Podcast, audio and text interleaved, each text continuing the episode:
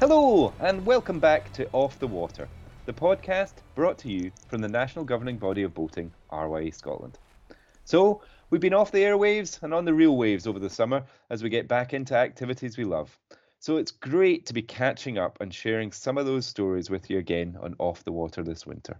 Robin Phillips is the co host in this episode, who has probably done the most sailing this summer. How are you getting on, Robin? How was summer for you?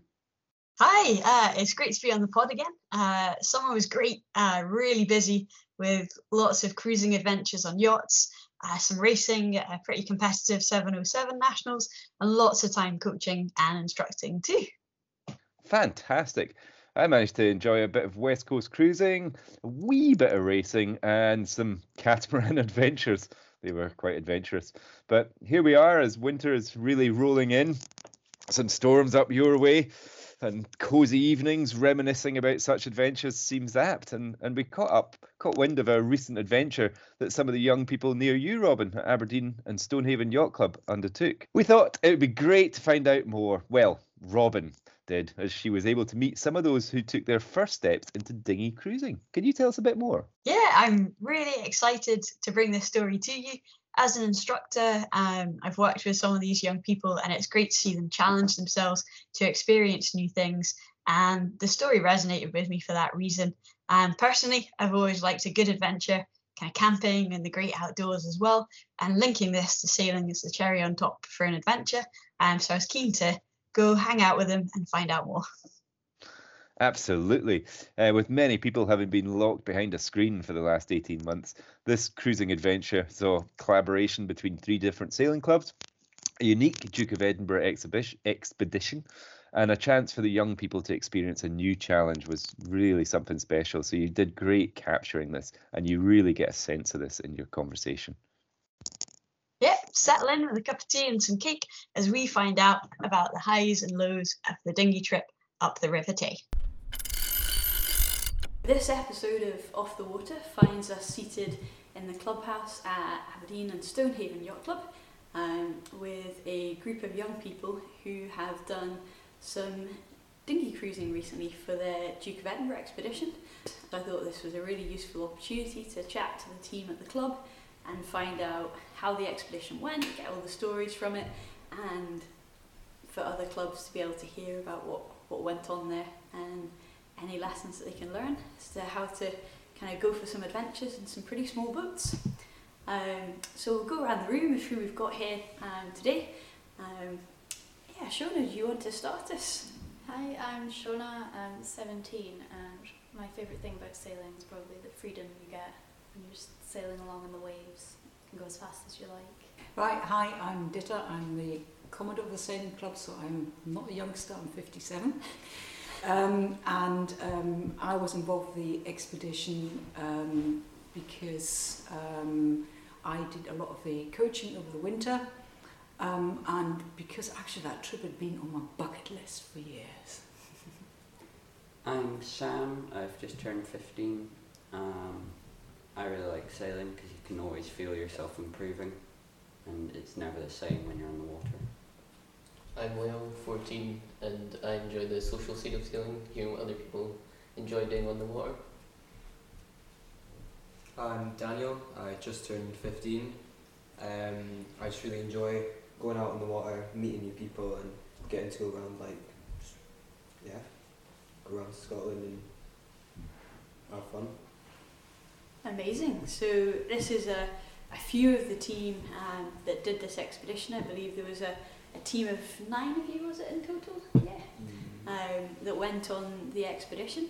Um, a lot of these sailors also um, take part in um, various other activities at the club as well. Um, but the focus today is going to be on the expedition that they did. Uh, three of the group used it for their bronze DofE expedition, um, which is a pretty unusual thing in itself. Around kind of 90% of Duke of Edinburgh expeditions, as you can imagine, are kind of walking based. Some are paddle sports based, some people do them on horseback.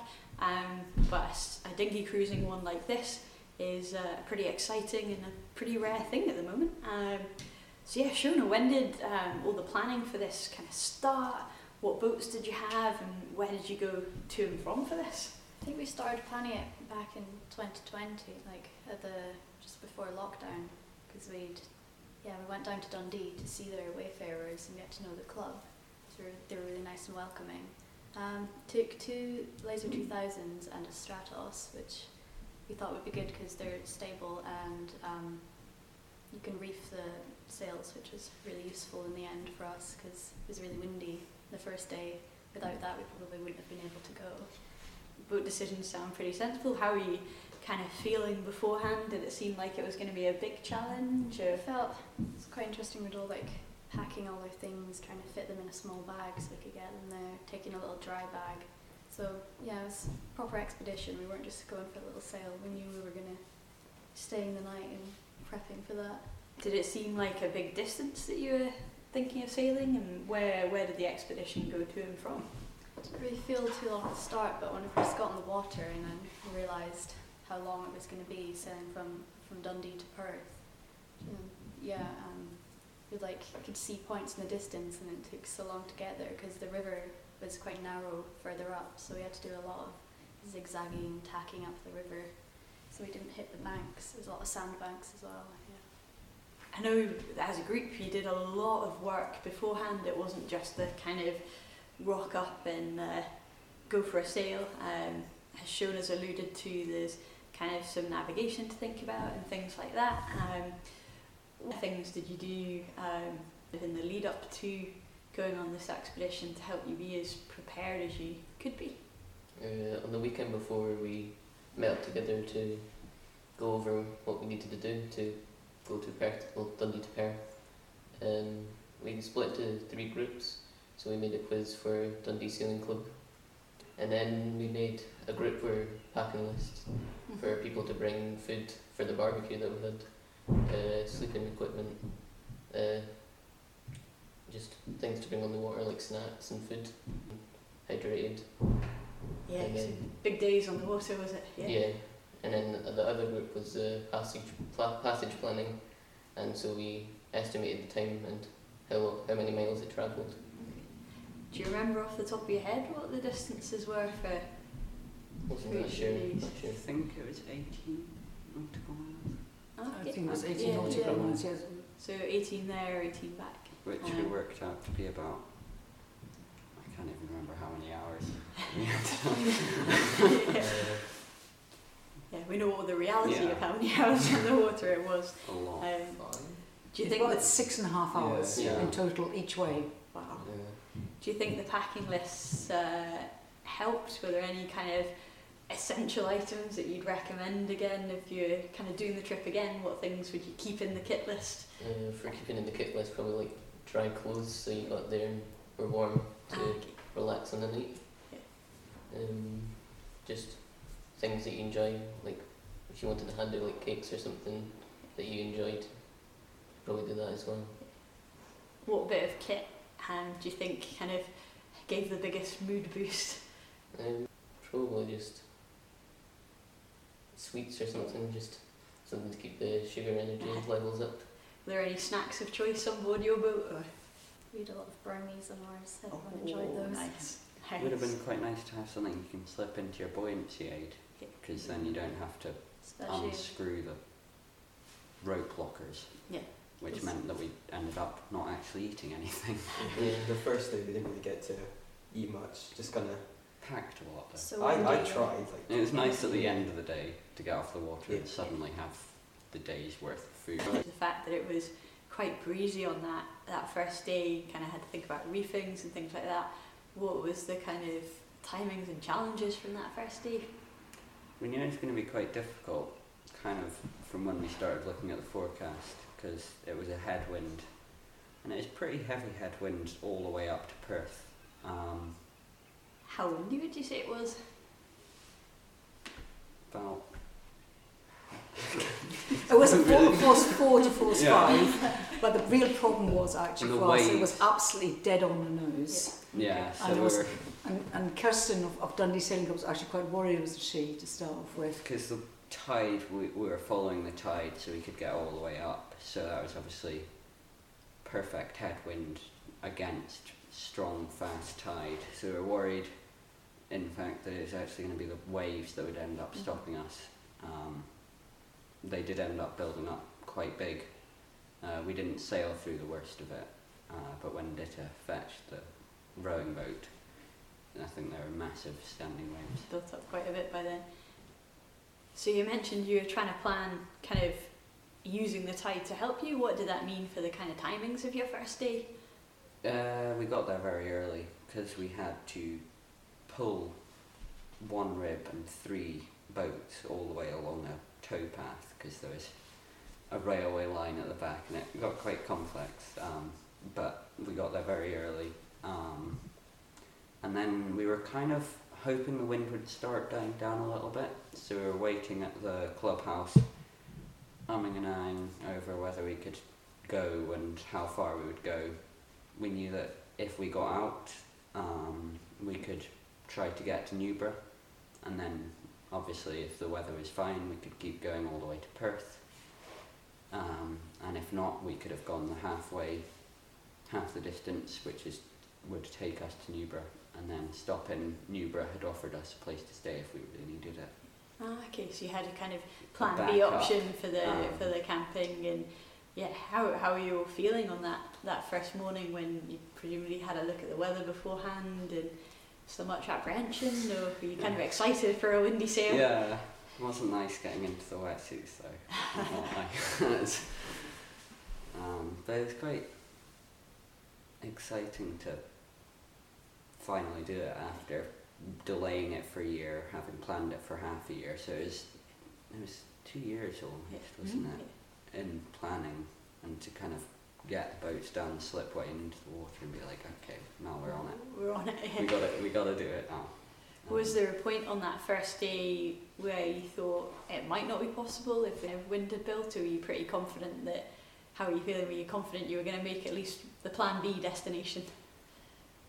I think at the start when we first got there, we were pretty worried we weren't going to be able to do anything. Mhm. It was pretty close, but we want when we went, we went a little bit late, so we knew we had to make sure we were kind of either now or never. Because if you miss the tide, then you're battling the tide and the river, which is quite difficult, and a headwind. Yeah. So we knew we had to make absolutely sure we were in good time. So any big learnings or any particular teamwork that made that kind of work? Do you think on that first day? It does sound like a tough one. Make sure you reef if you think you've got to. yeah. No point in Classic trying to go advice. fast when you're cruising. Cool. And so I think, am I right in understanding you did make your intended destination did. to Perth? With only a pair of capsizes, both from the same boat. Not a Stable boat. Yeah, it was a very stable boat. It was just unfortunate, and we had our boat had um, a problem with the reefing system. We'd reefed it wrong, so it was kept coming undone just in the very narrow bit, only a couple of miles from Perth there. So Ditta kindly towed us the last mile or so. Which was quite nice. Yeah, because you were set up with a support rib from Aberdeen and Stonehaven as well, was that yeah, right? so Ditta was following us, kind of darting from the back to the front, and then kind of sticking with us at the back. We needed quite a lot of help. So it must have been a, a, a good feeling to, to, to Perth Sailing Club. What was the setup for the evening like? Um, so once everyone got there, the we helped Perth pull up some boats onto the beach or bit of land, just so they wouldn't go away. And then we anchored our boats and took down the mainsails, so they wouldn't go away. And then Ditta realised she had to go back for the skiff that was still at uh, Newsborough, Newburgh. And then, so while she was doing that, we were all setting up our tents. Like with, I was with Daniel, so it took a while because I had done it before. So, um, so that took a wee while. So then the barbecue and fire pit was getting set up, like vegan option and meat option. Nice. So um, yeah, the people started cooking on that while we were still sitting on the tent, and um, eventually got back once uh, most people started finishing off their cooking, and which was pretty nice. Sounds like there was a lot of communication between the three sailing clubs that Dundee obviously did that training weekend Yeah. for you guys because they do a lot of cruising kind of right in the planning phases and then obviously Perth were welcoming and communicating with you guys, and that was reciprocated in going to assist the rowers back once the waves and chop had built up a bit, I'm assuming. Um, how did you find camping with sort of wet wetsuits and things like that? Um, Any particular tips to make it as bearable as it can be? Or? Well, we put the wetsuits into the changing room because uh, they luckily had some that we could put in. We Nice. uh, ringed out the wetsuits so they wouldn't be dry. Well, they would be dry. Go as dry as they can get Yeah. overnight, Mhm. yeah, so that cool. I took a spare wetsuit, which was definitely With Savvy. nice dry Sure, one the just don't next day. recommend. Oh, awesome. Yeah, the Nathan pulled his wetsuit up to the top of the mast and let it just flap at the top to try to dry it. Who's, who's do you reckon was the better strategy for a dry wetsuit the next day? Probably just taking a spare. Well, Nathan had to jump into the water to get it, didn't he? Because the boat was semi-floating, so he ended up getting his dry clothes wet anyway. So it didn't really work. instead he just wore, he had like a different outfit for the Yeah. next day anyway, so he, And was the food good? I guess uh, it was well needed by the time you got to the dinner time. Yeah, lots of people Yeah. brought burgers and sausages and vegan, vegetarian options, which were pretty good. And someone from Perth brought a, or Dundee brought a steak to enjoy, which took a while to cook as well. Were people kind of up and chatting for long Yeah. that Saturday night, or was everybody fairly tired from the day? Well, what some people stayed up uh, just to sit around the fire and just talk about what's been through the day and stuff. Hang, hang on a minute, guys. You were in bed by 20 past nine. it was dark. We went to it was dark. Yeah, Like, dark hour and Yeah, I think there is a certain magic to camping outside in that sense, and it does feel like as soon as it gets dark, you do have that sort of late evening feel, and there's something quite nice, I imagine, about crawling into the tents after a very tough first day of lots of upwind sailing. So, yeah.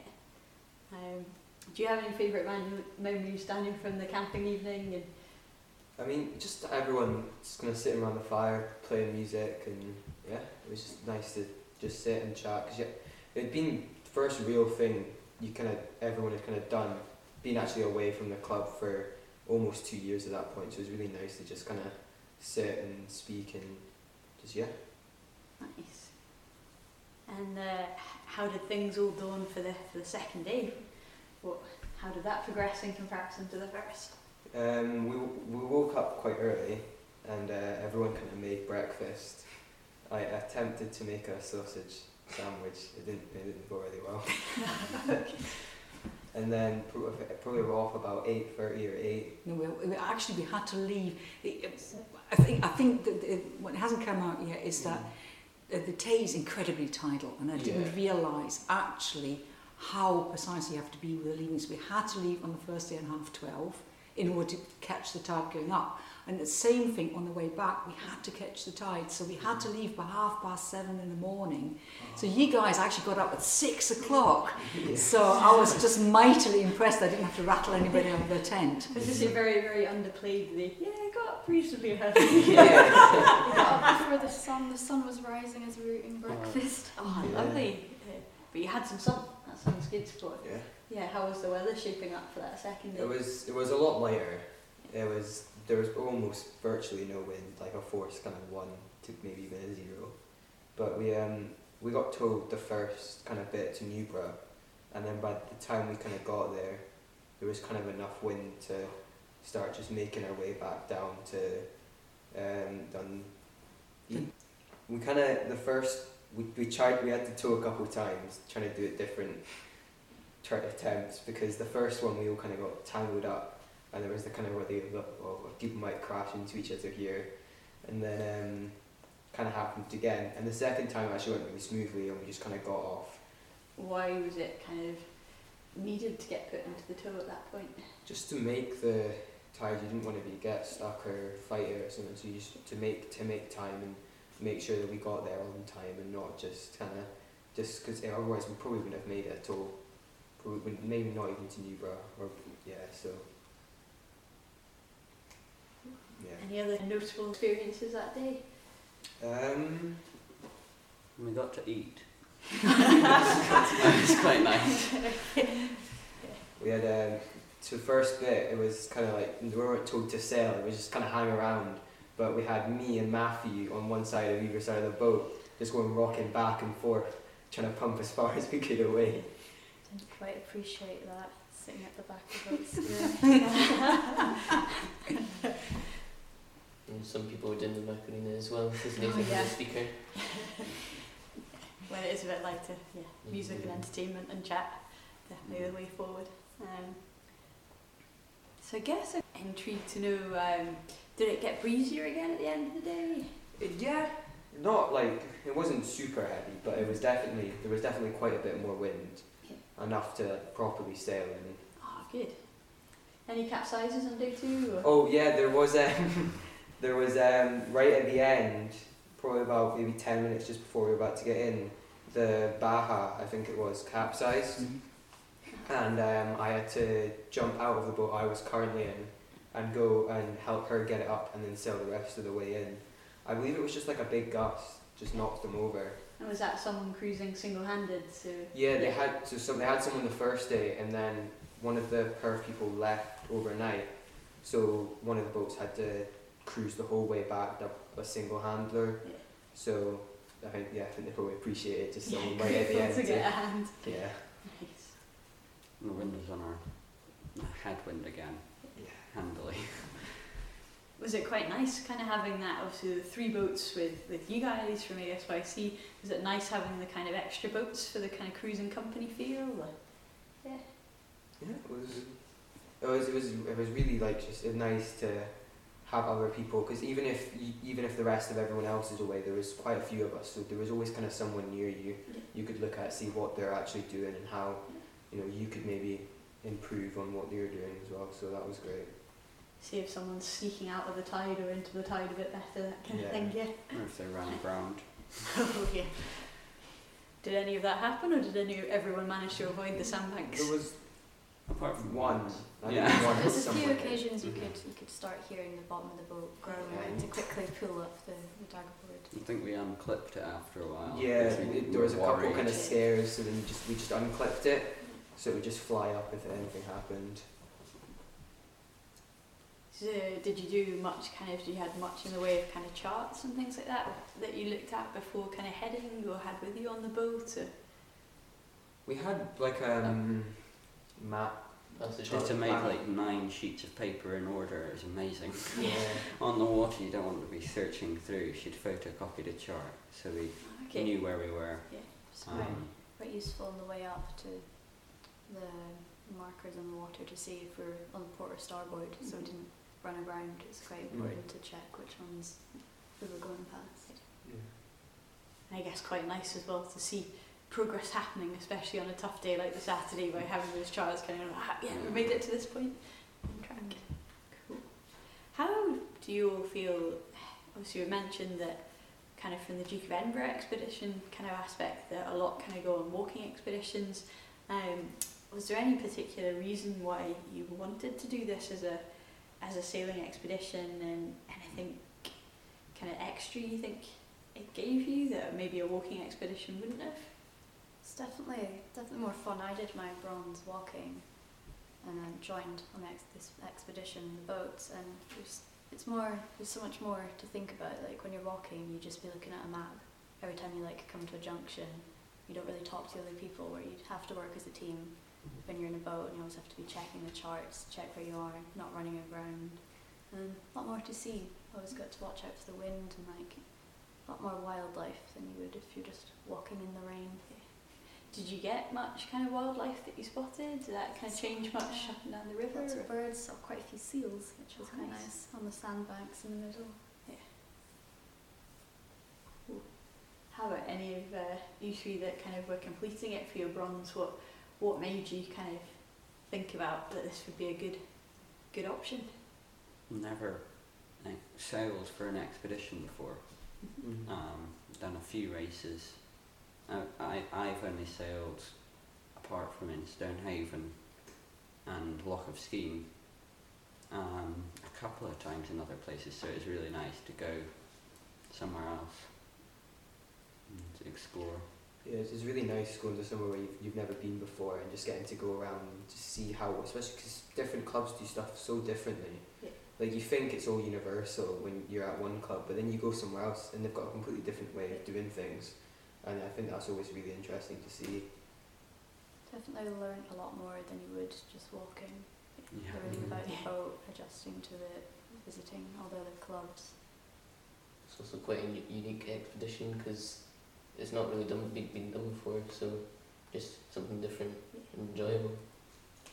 Do you think uh, any plans to do something similar for kind of silver expeditions or anywhere else on the cruising bucket list from anyone? That would be nice. I think, I think we've said we'd like to do it again. Both clubs, Dundee and Perth, they all, we all enjoyed it, so we said we might try and do it again next year. Mm-hmm. We've certainly got a standing invitation to go back. So. Lovely. We didn't put them off. Yeah, don't, they didn't hate us. We so- tried. yeah. yeah. So does anyone have any kind of particular sort of what were people's standout moments of the trip? Anyone got anything in particular that kind of really stood out for them from the whole weekend? Is a, that'll be the abiding memory from it. I think the first moment where we first got out onto it and you're like, what, this is actually now happening. Okay. Like it's been so long and we are actually doing it. Yeah. And also going under that first bridge, like because I'd never been under a bridge before, Yeah. and it sounds really dumb, like oh it can't be, but it it's it just feels so, you know, it just yeah, I don't know how to explain it, but it feels really cool just going under one, in a boat and then kind of having to react to what happens under the bridges because it's not just like this straight wind, it kind of changes when you're under the bridge and stuff as well. So I really enjoyed that. I also really enjoyed going under the two bridges. It's different to just sailing up the river. We've got to watch out for the gusts, and then seeing seals was one of my favourite parts. They were just sitting on their little sandbank watching us in the middle of the river. Helped us spot where the sandbank was. Couldn't really see Yeah, it. handy actually. What's that? very useful. seal sitting on top. Yeah. Along with the day itself, which was obviously amazing, and we've talked about that, there was a lot of evenings before where Ditta took us, before lockdown obviously, um, we did, there must have been like 20 evenings at Ditta's house. It was amazing. Not quite that much. it felt there was a lot, and it was evenings where we did charts and we did learning about the weather. And she found a friend who had dry ice, and she made a model valley and poured dry ice into it to explain We put tape how the weather over the and floor. tape all over her entire kitchen floor, and Never that was amazing. And then she continued it through lockdown as well, and we did it online. So that was amazing. And do you think that kind of stood you in good stead to understand like the processes of, of kind of what goes into kind of planning and thinking about where you might go for Yeah, these kind of expeditions? and learning so much. Yeah. Cool. How were the energy levels from everyone through the weekend? Did it kind of sit as, as was it as an easier challenge than you were expecting, more challenging than you were expecting? I think the first day I wasn't I wasn't I was expecting to have lots of breaks and I didn't you didn't get that the first day. Yeah. Not much time to grab your food when you're trying to keep the boat flat and try not to capsize. Yeah, you'd, you'd have one person. I, I whenever I got off, I'd try go to the front and like unscrew it, but it took some time, and then it'd be like, no, you've got to get back up on the side now. Yeah. You've taken too We're long. about to capsize. Tack, because the bank's coming up a lot faster than it's meant to. Definitely slept well the, the night. Yeah. After, after hiking out the whole time. Slept well in the car home as well. Yeah. So I guess um, kind of Ditta, you were setting a lot of this up, um, and you've been quite instrumental in um, getting the guys sat here involved at things with um, ASYC Howers, kind of I guess linking in with the Duke of Edinburgh pro- program. Do you think that's kind of benefited the club, and where do you see it all going in the future? Right, okay, well, we- we've been doing Duke of Edinburgh bits of it actually for quite a long time. So I've been asked probably for about 10 years to sign off for volunteering, for skills, and for the physical. So we can actually do all three of them um, um, by doing that. And what has been absolutely fantastic is that a lot of kids who've gone done the junior training program um, come back and they volunteer their time to do the assistant instructing. So Daniel and Shona did that this year, and I've done. As Shona, you've done it for quite a few years Yeah. now, um, and that's that's been absolutely fantastic. So really putting back things in the club, helping with the teaching. I think it's actually really quite a fun thing to hand on all your knowledge that you've had. So that's been really fantastic. But also, obviously, I've been signing off for physical and for skills. So we've been doing that in any case for a while. And then um, the local secondary school stopped doing the Duke of Edinburgh programme. And, you know, there was quite a few sailors here who were very sad they suddenly couldn't do Duke of Edinburgh anymore. And one of the mums approached me and said, would it be possible for ASYC to be a Duke of Edinburgh centre rather than just signing off for it? And I said, yeah, why not? Absolutely, let's go for it. So that's really so how we sort of slid into it. And, um, you know, and suddenly became, yeah, oh, oh we need to do something to, you know, do some training before it, what we're actually going to do. Um, as I said, I had sort of various ideas of, of a trip. I wanted to do that Broughty Ferry to Perth um, for quite a long time as you go along with the train and you see it all the car. And ah, that river just looked always really tempting. Um, so we actually started off by looking at all sorts of different venues with, um, that one could possibly go and sail on. Um, and I'm actually very glad we did go for, for um, Tay in the end. It was partly was a discussion with, I met the, the Commodore from Dundee Sailing Club, which is the only dinghy cruising club in Scotland, uh, Kirsten Jonah at an RYA meeting, and she said, oh, come and join us. And that, that's actually how this all started off, really, um, that we decided to really go for it. And in hindsight, I am so, so glad we did that because I had no idea that the tides were so complicated or that the navigation would actually really be quite tricky. Um, and I was extremely grateful that we could do this together with, with Dundee Sailing Club. And they were actually really glad to have us along. And I think it all, it, I think everybody benefited from it, which was really great. And it was wonderful to, yeah, get to know some other clubs and see that, you know, every club has its own idiosyncrasies and it was just wonderful to see that. So hopefully we'll do another expedition next year. We'll have to have a think what to do next. So for the evening programs, we really worked through the seamanship course. So everybody who did that, which was much more than the nine people who could actually go on the expedition in the end, they all got their seamanship for that. And then uh, as part of the expedition, they then got their day sailing, this uh, the dinghy day sailing certificate. Yeah, there's a kind of big culture at ASYC of kind of trying to integrate young people into into the club and the activities. Um, to any of the kind of four of you sat here, um, what is it that's kind of appealed most to you about kind of being involved in kind of sailing within the club? Any thoughts on that? I think what's good is we have junior like novice sailing as well on like Saturday mornings and throughout the week, which means you can like once you've done lessons, you can't always just go straight into racing. So it's nice that we have an in between, so you can get more confident and then go race with the adults. But they're always welcoming anyway. There's not much shouting, so you can always go and race with them once you're competent enough, which is lovely.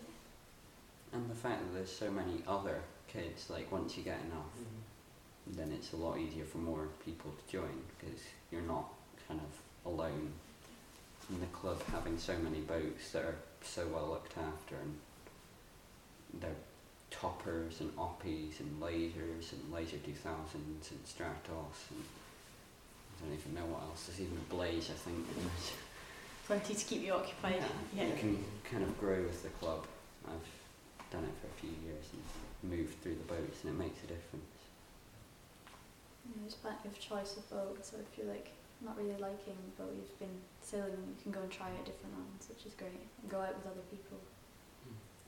And I know Lyle, you kind of enjoy enjoy your racing as well. You've been Yeah. kind of doing um, lots of stuff around Scotland racing your Oppie too. Um, kind of what's appealed about the kind of what appeals about the racing side and what appeals about the cruising side. Having now had a bit of a flavour of both. Uh, for the racing side, it's just having like the atmosphere, like everyone's racing against each other, but you still know them. and so you can still talk to them and you know them on the off the water, but then it's much different on the water. And for the cruising side, it's just nice and relaxing. Well, racing is as well, but it's like full on racing, but cruising just where, wherever you want and whatever you want, and what speed you want to go at, instead of going fast into the finish line. Yeah, relaxing is definitely a word I think I associate with cruising as well for sure. And there's, yeah, Yeah. space for both. Less so for racing. It wasn't very relaxing the first day though. No. yeah. Cool. Well, thank you guys all very much for your time. It's been kind of really interesting to hear about, um, yeah, this expedition, which I think is a, first, as far as I'm aware, in, in Scotland, and I, I look forward to hearing about expeditions to come. That's quite an undertaking and adventure for the young people involved. I really like the mix of taking the dinghy sailors on a wider cruising experience of passage planning and factoring in tide times. It really adds a new dimension for their sailing for sure. yeah, uh, one of the things that really stood out for me was experiences like this, providing an opportunity for young people to grow, the chance to experience new challenges, and the value of the interactions between the clubs to the young people in terms of their experience and what they got out of it. Absolutely, they are the future. Uh, and, and this success with developing junior and family membership has now been a big part of what has seen Aberdeen and Stonehaven Yacht Club now shortlisted for the Club of the Year, sponsored by Gallagher and Yachts and Yachting, of course. So get voting, folks. The link will be in the show notes. It's clear young people matter to the club. Uh, and that there are multiple pathways to allow them to participate and contribute to the sailing that takes place. I mean, it'd be great to see a Scottish club win this award this year. So again, the link is in for voting is included in the show notes. Just get in there, go to the link, vote for Aberdeen and Stonehaven Yacht Club. Thanks again for listening, and please, as Mark said, show ASYC some support by voting for the Club of the Year awards. And for the podcast, hit the subscribe button, give us a like, or leave a review if you've enjoyed listening.